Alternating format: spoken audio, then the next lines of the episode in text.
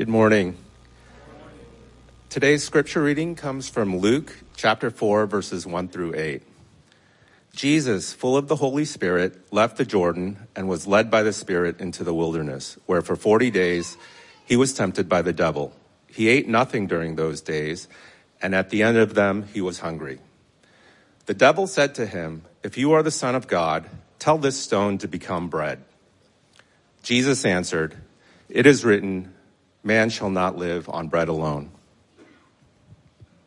The devil led him up to a high place and showed him in an instant all the kingdoms of the world.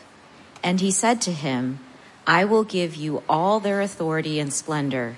It has been given to me, and I can give it to anyone I want to.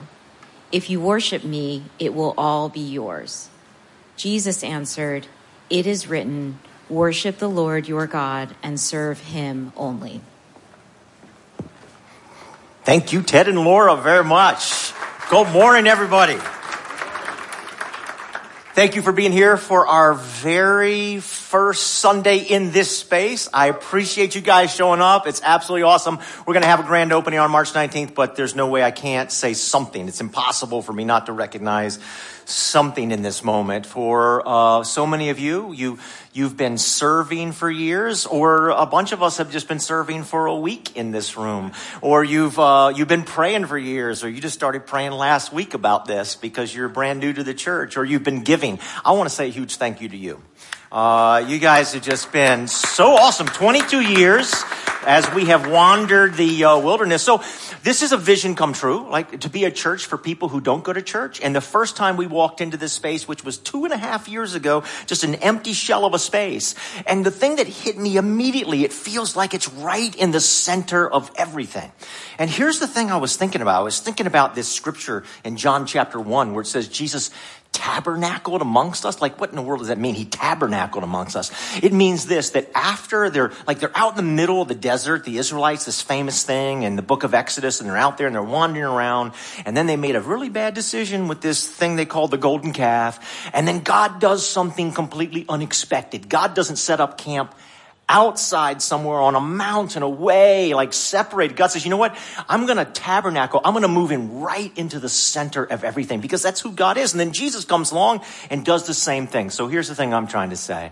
When I walked into this space, I'm like, this reminds me so much of Jesus. It's like right in the center of life, at the heart, at the hub of everything.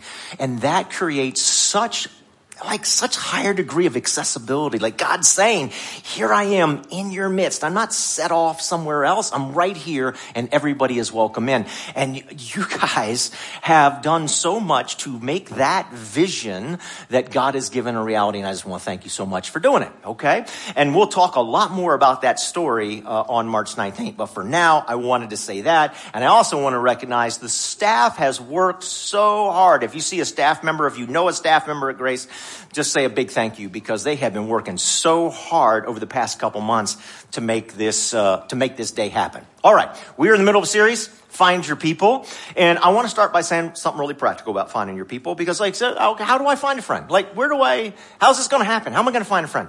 So, Marissa Franco, in her book, she's a, a professor at University of Maryland she talks about it in a really practical way. Here's what you do. Simply do this. You go to a place where people that you think you would maybe kind of sort of want to be friends with, and that place is where they meet regularly, like it's a regular meeting place, and then you just go there quite often. So people who actually have friends, like in college, I mentioned this a few weeks ago, who has the most friends in college? The people who live in the center of the dorm. There was nothing strategic about that. They just randomly were put in the center of the dorm. And because you had to rub shoulders with people all the time, you just have more friends. And we need to think about this because it's so important because what we know is this, the quality of your life and my life is determined by the quality of our relationships, by the quality of our friendships. It's critically important. So you want to, like, church, we meet every week. Okay. So it's a regular recurring thing. All right. Or you could join a, a, a, team. And I don't say that because I'm trying to get you to join a team. We're actually not signing a team, but you meet the same people, right? Or you're in a Bible study group. So if you haven't done that or you want to do that, we do something over here called Grace in Five. It's something that's really, really practical. Now, this space is so grace, great because there's so many places to meet people and hang out with people. Uh, so I encourage you, after this is over today, just don't leave all of a sudden. Go check out the restaurants. The one right across the way from us, if you didn't see the sign, it's called Wino, right? It's right across from us, Wino. They have been awesome with us. They actually changed their brunch times. They moved them up earlier to uh, to accommodate us, and they are offering us. They've been so kind. They have offered to do something really special with us, which I will talk about next week. Okay, but explore the space before you take off because you got to do those practical things. All right, so that's practical. That's how you find friends. But how in the world are you going to keep friends? That's now that's hard. It's really simple to find the friends if you just find if you just follow the practicality of it. But how do you keep a friend? Because all of us are imperfect. We're, we're all self centered. We all hurt people me included. I heard this thing years ago. We all have an unlimited capacity for self deception, right? So, you know, we offend people, we hurt people, we do that, and they do that back to us. And so it just, you know, you should kind of, in some ways, get over it because that's the deal, okay?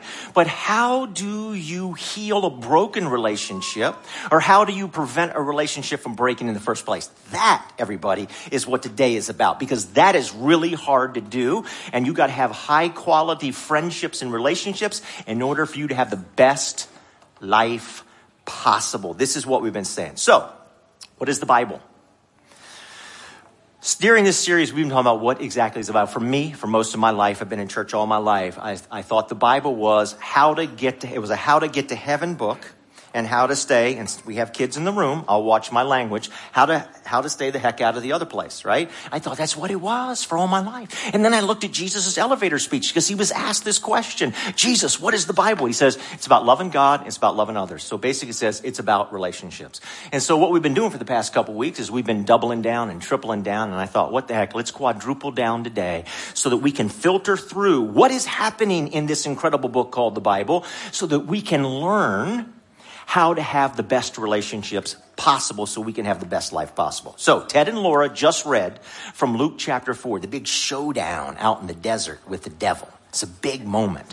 And in that showdown, Jesus rebukes the devil, rebuffs the devil, kind of like punches him in the face uh, three different times. And he quotes all three times from the same book of the Bible. Does anybody know what book that was? Anybody at all? He quotes from the same book of the Bible. Anybody? Can't tell what you said, but I heard something out there. Deuteronomy. He quotes from Deuteronomy. Matter of fact, Jesus says, if you want to know who I am, if you really, really, really want to know who Jesus is, you have to start with the first five books of the Bible. And Deuteronomy is the last and final book of the Bible. Here's the cool thing about Deuteronomy.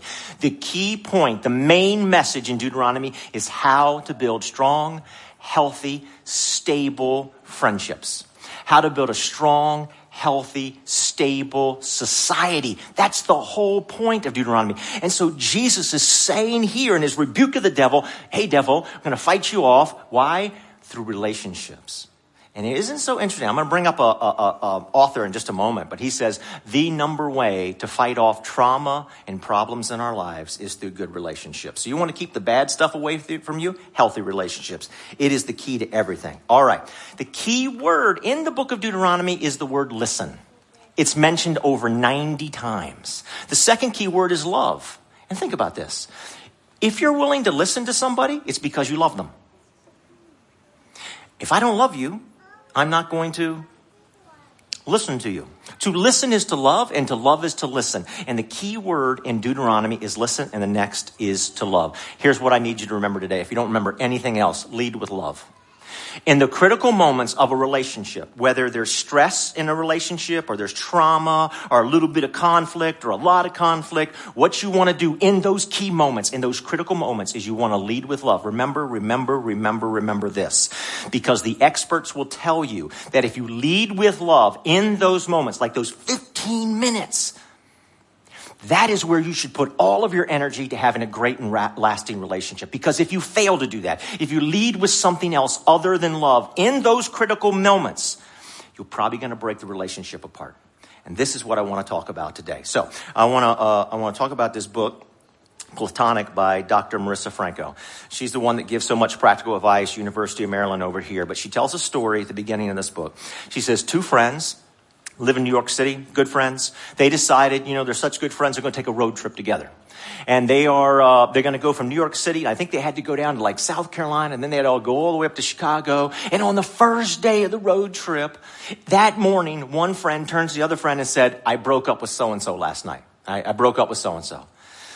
And the other friend says, good. You need to get away from so and so. He's not even thinking about you anyway. Don't text him. Don't call him. Just get over him. You need to move on. And that relationship right there began a huge break. And it was never recovered again. Why? What happened there? What happened there? Because the one friend did not lead in love in a moment when the other friend was hurting.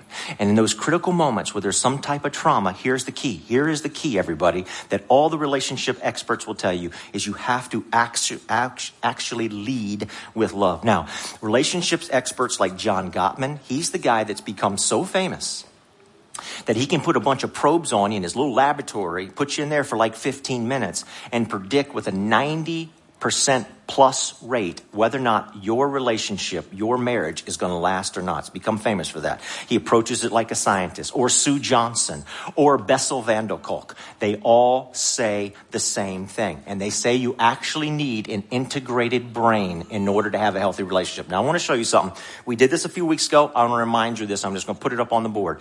God is called in Genesis chapter 1 Elohim, and in Genesis chapter 2, God is called Yahweh. This is super important because scholars some scholars looked at this years and years uh, years ago and they said, you know what? There's two different gods being spoken of here, and that doesn't make sense. But if you go all the way back to the original intent and the meaning, way way back when, the sages will tell you this is done very intentionally. Okay, so what is Elohim? So it says, in the beginning, God, Elohim. In the beginning, Elohim created the heavens and the earth. The generic name for power is Elohim. People are called Elohim. When the Bible says don't worship other gods, I thought there wasn't other gods. How am I going to worship other gods? It's telling you don't worship other, air. it's a generic name. People are Elohim. Money is Elohim. Lots of things. There's lots of Elohim. You have Elohim. You're running around the room. God has the most, but there's lots of Elohim. Okay? Yahweh. That's not generic at all. This is the unique name of God. Yahweh. No one else in scripture is called Yahweh. Let's look at the next slide. Let's differentiate, okay? Elohim is like a king or a master or a general or a judge. Exodus calls the judges, human judges, call them Elohim. Yahweh is a kind friend or a loving family member. Let's look at the next slide. Very commanding. So in Genesis chapter 1 says, God says, boom, you know, seas, make fish. You know, it's just like, boom, he's, he's very commanding. Yahweh, very compassionate. That's Genesis chapter 2. Let's look at the next slide. Okay? Elohim makes rules, Yahweh shows mercy. Next. This is your boss. Okay? That's more like your boss. This is your mother. If you have a kind and compassionate mother, okay? I just want, I have a great mother, so that's why I put mother up. All right? Is your mother. Do I have a last one to have another side up there? Yeah. Elohim speaks, a speaker. What did the person do in the story I just told you from Platonic a minute ago? The one friend said, she spoke. She didn't listen. She's like, oh, I'm so sorry. I know that hurts. Talk to me. She didn't say that. She spoke. Boom, boom, boom, boom, boom. That's God. That's God, Elohim, right? Listens. Genesis chapter 2. Do I have another one? is that the last one? Ah, very good. Okay. So you're getting the point, right? You've all heard of right brain, left brain? Left brain is your language. Left brain makes rules. Left brain can be very commanding. What does the bright, right side of your brain do? It's more compassionate. It's, meal, it's, a, it's a feeling. It's the emotional side. So here's what God is showing us that is so important because all the relationship experts say you have to have both sides of your brain in a great relationship, but you have to lead with the right. You have to lead with love. Elohim will tell you how to solve your problems. Yahweh will sit down with you and listen to you in the midst of your problems. And when you're going through tough times, that is exactly what you need. You need both, but you need one of them first and the second follows. That's next week. We're going to talk about Elohim a lot next week. I was in seminary class. It was a psychology class, and uh, they were talking to us about visiting people who are going through trauma.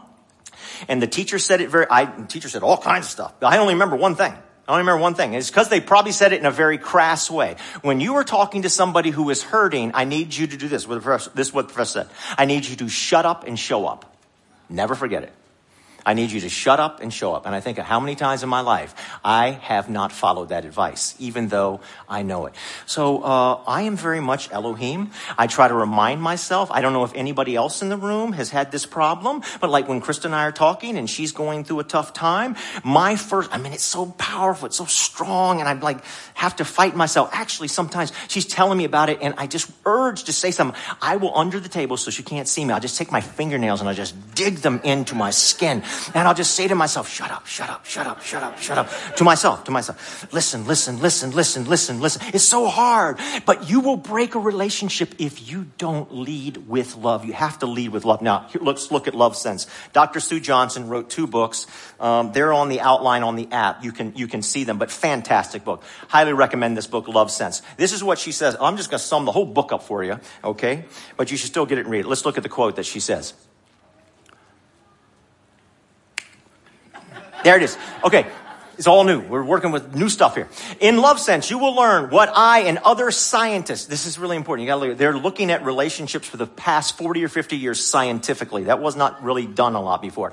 Have discovered from 30 years of clinical studies, laboratory experiments, and applied therapies. My particular contribution lies in relationship repair. Working with thousands of despairing couples through the years has led me to create a new systematic model for treatment called emotionally focused therapy that honors our need for connection and support. Emotionally focused therapy, as it is commonly called, is the most successful approach to healing faltering relationships that has yet been devised with an astounding 70 to 75% success rate. And when you're talking about particularly like marriage counseling, that's off the charts. And the whole concept, I'll sum up the whole concept for you, is that when you have any, like, it's a little tiny, like, in problem or it's a real big problem, you lead with love. You start with emotion. You start with the right side of your brain. You start with Yahweh. How many of us in this room, when we were going through a tough time and we needed Yahweh, we got Elohim instead? How many of us in the room, when we should have delivered Yahweh to somebody, we gave them Elohim instead? That's what happened on that car ride, and that friendship never, ever recovered from that. Now, I want to show you another book. This book has been on the bestseller list for more than three years. This guy is considered the leader internationally in trauma. He's done trauma work his whole life, and at the end of his life, he wanted to write this book to everybody else who's working in the trauma field. That's how it started. But then it erupted over three years on the bestseller list. Now, here's what he'll tell you. Here's what he'll tell you. And he sums it down. I thought he did a great job with this. He sums it down like this. He said, if you have a child, I know we got a bunch of kids in the room. If you have a child and let's just say that child is bitten by a dog. And maybe you had told that child of yours, hey, stay away from the dog, stay away from the dog, stay away from the dog. And the dog, you know, the, the, the, child didn't, didn't listen. Okay. And the child gets bitten by a dog. Now you have a choice. You could say, and they're crying and they're hurt and they're scared and all. You could say, now I told you, I told you, I told you to stay away. You could do that. And Bessel van der Kolk says this. He says, if you do that, and we all experience trauma, he said there's trauma everywhere. If you do that, it'll leave a trauma inside of you that will last maybe for the rest of your life. However, if you do this, if you get down with that child and instead of scold them and say, you know, I am so sorry, and hug them and hold them and say, I know that hurt, but I want you to know now you're safe. And you're calm and compassionate, he said, over. Trauma out. Think about that. Think about that. That is absolutely amazing. And how much trauma, how, how much stuff have we experienced because we did not get that reaction or we have not given that reaction to somebody else. Okay? So you have to, have to, have to lead with love. Now, let's take a turn and let's look at God. Because God models this for us. Like God introduces this to us in our world in Genesis chapter 1 and 2. But what was happening to the Israelites in the book of Exodus is they were an enslaved people, they're a broken people. So God speaks in the book of Deuteronomy 4:28 and he says this. Very important. He says, "There you will worship man-made gods of wood and stone which cannot see or hear or eat or smell." Now, Moses is speaking. They're getting ready to go into the promised land and he's saying you, you're going to be drawn to worship Elohims. But those Elohims won't listen to you. They won't hear you. They're not there for you. And what is God saying? I am. I am That's who I am. I'm here as Yahweh to listen to you and to love on you. In Exodus chapter 3, something very famous happens. Moses has this meeting with God. They're out in the middle of the desert. And we're told this that God says, you know what? We, we need to free the people. And He says, I have heard their cries. He says, I am aware of their sufferings. Now, uh, that word, aware, is a Hebrew word called yada. If some of you have ever watched Seinfeld, okay. And I will tell you, if you're looking around somebody's laughing, ask them why, why, why you're laughing now. And the reason I'm going to do this all the time is because a couple weeks ago somebody told me, yeah, I asked this years ago, and two people looked, and after service they met and talked, they got married, and they have a kid. So, all right, you see somebody laughing, go introduce yourself as a friend, right? Yada, yada, yada, yada, okay? So in the biblical concept, it means to biblically know somebody. But it also means this it means to be personally aware of something. In other words, God is saying, I have heard the cries of this broken people, this enslaved people, this traumatized people. I have heard their cries. It personally has affected me. It personally has affected me. And I want them to know that I feel their pain. Now, what, what one word sums that up? What one word sums that whole thing up? God is saying, I am a God of empathy.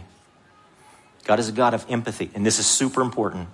This is who God is introducing himself to us as. So then God says, uh, Moses, I'm going to give you three signs. And this is where it gets really cool. I'm going to give you three signs to convince the Israelites. And I used to read these. And first of all, I thought, oh, these are the three signs that are for the Egyptians, not the Israelites. But no, it's for the Israelites to convince them that they actually can trust in God. And what are the three, th- three signs? He says, take your staff, he was a shepherd, take your staff in your hand, throw it down, and it becomes a snake and he runs from it. And then God says, go over and, and pick it, pick it back up. And he picks it up and it turns back into a staff. And it's like, oh man, that's cool. And then he says, hey, Moses, take your hand and put it inside your robe and pull it back out. He pulls that. It's all white. It's leprous. It's like, oh my gosh. And he says, finally, if they won't believe the first two, they'll believe the last one. Take some water, pour it on the ground and it all turns to blood.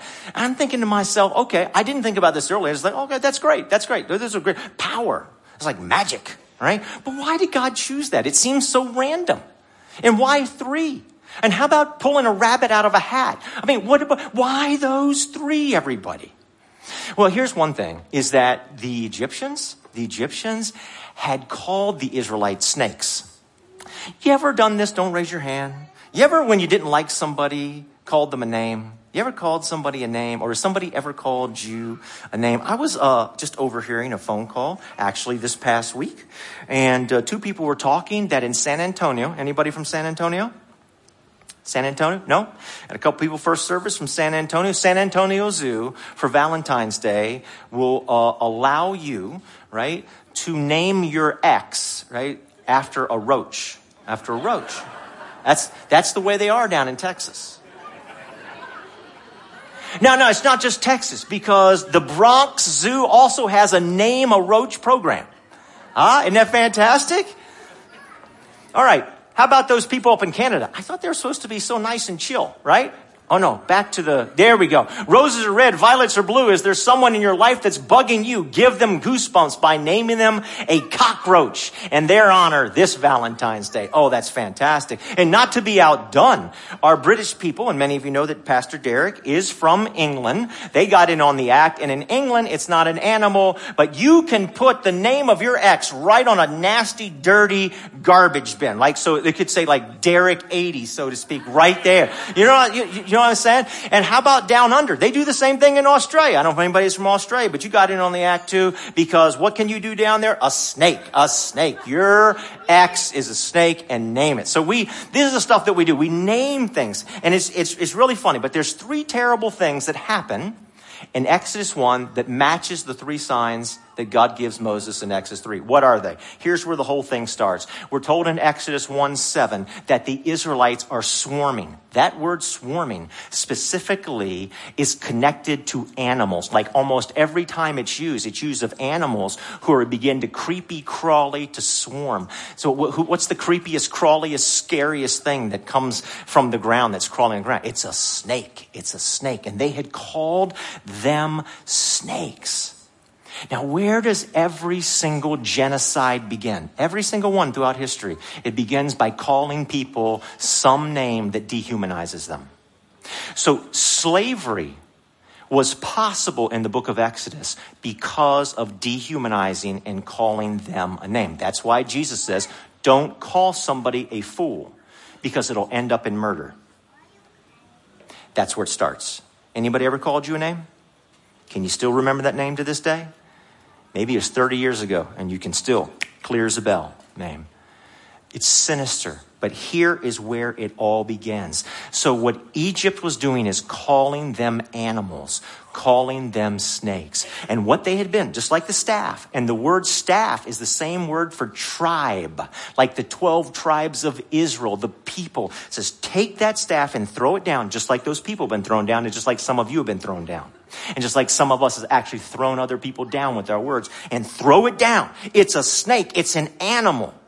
It's less than, it's not human. And Moses, go over and pick it up because that's a person who deserves empathy. Lead with love. Lead with love. Every genocide begins this way. This is why it's so important. Think about your words and lead with love. And so God is impressing this right from the beginning. If you want to heal a traumatic experience, you have to lead with love. That's the first thing that takes place. What's the second thing that takes place? The Hebrew midwives. Now, actually, we don't know. We call them Hebrew midwives, but because of their names, we're not sure if they're Hebrew or Egyptian. But here's what we do know. Every hero in the opening pages of Exodus is a woman. Every single one is a woman. Pharaoh's daughter, Hebrew midwives, Moses' sister, on and on it goes. He says to the Hebrew midwives, Pharaoh calls them in. Now you don't disobey. Pharaoh was a god and he was all powerful. You disobey Pharaoh, you die, end of story, no questions asked. And so what happens is, Pharaoh says, to the Hebrew midwives, every male baby that is born, you kill. You kill. Now, death. What does leprosy? Remember the second sign? Moses took the hand in here. Like this is just so random. Well, who cares? I mean, leprosy. Ah, right? What does this mean? death. Leprosy in the book of Exodus represents death over and over and over again. And so we say to the Hebrew midwives, kill every male baby that is born. Now, what happens with victims? What is part of the mental trauma that goes on? We feel like we deserve it. These people deserve to die. These people, hand in, these people deserve to die. God says, No, you don't deserve to die. We're told the Hebrew midwives, the first act of civil disobedience that we know of in recorded history, is right there in Exodus chapter 1. They defy Pharaoh, but they do it in a very ingenious way. They say to Pharaoh, Pharaoh's like, Why aren't they dying? Why aren't they dying? And the, what do they say? They say, Those Hebrew women are very lively. You know what the word lively means? Almost 100% of the time, it means animal. So they fool him at his own game. You called them animals? Well, they're animals, and they give birth really, really quick. Not like uh, these Egyptian women. And it says, because of what they did in their civil disobedience, do the right thing and honor God, God blesses them, which is kind of interesting because they lie and God blesses them for it because there is a higher value there. So that's the second sign, death. Well, what about the last one? What are we going to do with this Nile into blood thing? What is God trying to communicate to us about this? Well, we're told that Pharaoh says to the people, not to the army, but to all the Egyptians living, like your neighbor next door, if they're an Israelite, if they're a Hebrew, and they have a child, and that child's born, and it's a boy, rip that child, think about this, out of the mother's arms and throw it into the Nile. Now, what happens when you throw a baby in the Nile? I mean, other than the fact that you think that child is going to pass away, all right? Right? Is that when you wake up the next day after all the trauma from the night before, the Nile looks exactly the same. Nothing's changed. The water is calm, the water's placid, there's no sign. Like the Nile hasn't turned blood red. There's trillions of gallons of water Nile. Everything looks the same. Baby's gone. It's like nothing ever happened. Do you know what happens to somebody when they experience a trauma and nobody acknowledges it? Has that happened to you? Do you know anybody it's happened to? I do. I know somebody that they caught their spouse in a very bad situation, red handed. And they admitted it in the moment. And then a few weeks later, they just started saying, no, that never happened. No, you're imagining. That never happened. You never, you never did it. They didn't acknowledge. And I'm going to tell you right now, that person for the past 35 years in their life has not been able to move beyond that trauma. It has wounded them. It'll actually drive you insane if your wound is not acknowledged. And so what does God do? He says to the Israelites, I have seen your pain. Number one, you're not an animal. Number one, you're not an You're not a snake. You're not a snake. I love you and you deserve dignity. Number two, you don't deserve to die. You don't deserve it. The Egyptians say you deserve to die. I'm telling you, you don't. And finally, God is saying, I have heard your pain. I have seen your pain. And we're going to turn the water from the Nile River red. So that's the three signs. And we're told that after those three signs that the Israelites believed, they trusted God. And then it became the, actually the first plague. So God then to the entire Egyptians who refused to acknowledge this, okay, I just want all the Egyptians to know who I am too. I have seen the trauma. I am acknowledging what has happened. Everybody, and I'm to ask the music team to come out because we're going to end with a song, Reckless Love. I want to say some things to you just real briefly. This is so important, okay? With everything I've said this morning, your relationships are critically important if you're going to have a strong, healthy, good, stable life. Period. End of story. The data is just overwhelming with that. How are you going to have it? You're going to have it where during those very, very critical moments, you are going to lead with love. And if you don't lead with love, the same way that God models before us to lead with love, you're going to break a relationship, maybe beyond repair.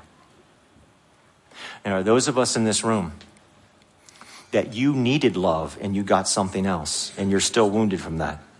And we want to pray for you. We talk a lot about being God's hands and feet. We talk a lot about that, God's hands and feet. But you know what? God needs arms and ears too. And since God has shown us this is what it means to reflect God, then we ought to take up that mantle and deliver that and reflect that to the rest of the world. I can remember years ago, I was going through a terrible, terrible, terrible time. And a lot of people had all kinds of like, you should do this and you should do this and you should do this. I had a friend that called me and he said, John, there's only one thing I want you to know I'm with you. Some of you here this morning, God wants you to know just one thing right now. We'll get to all the other stuff next week. Okay? But right now, God is with you. He has empathy and compassion and love. He is Yahweh to you. And we need to be Yahweh to others to heal relationships. Let's pray. Heavenly Father, thank you so much, Lord. There are those of us in the room that we have suffered greatly. There's traumas in our lives that we haven't been able to move past. And Lord, I just ask that you would wrap your arms and your love around all of us in this room that are experiencing that so we can move on with our life and be what you want us to be and do what you want us to do.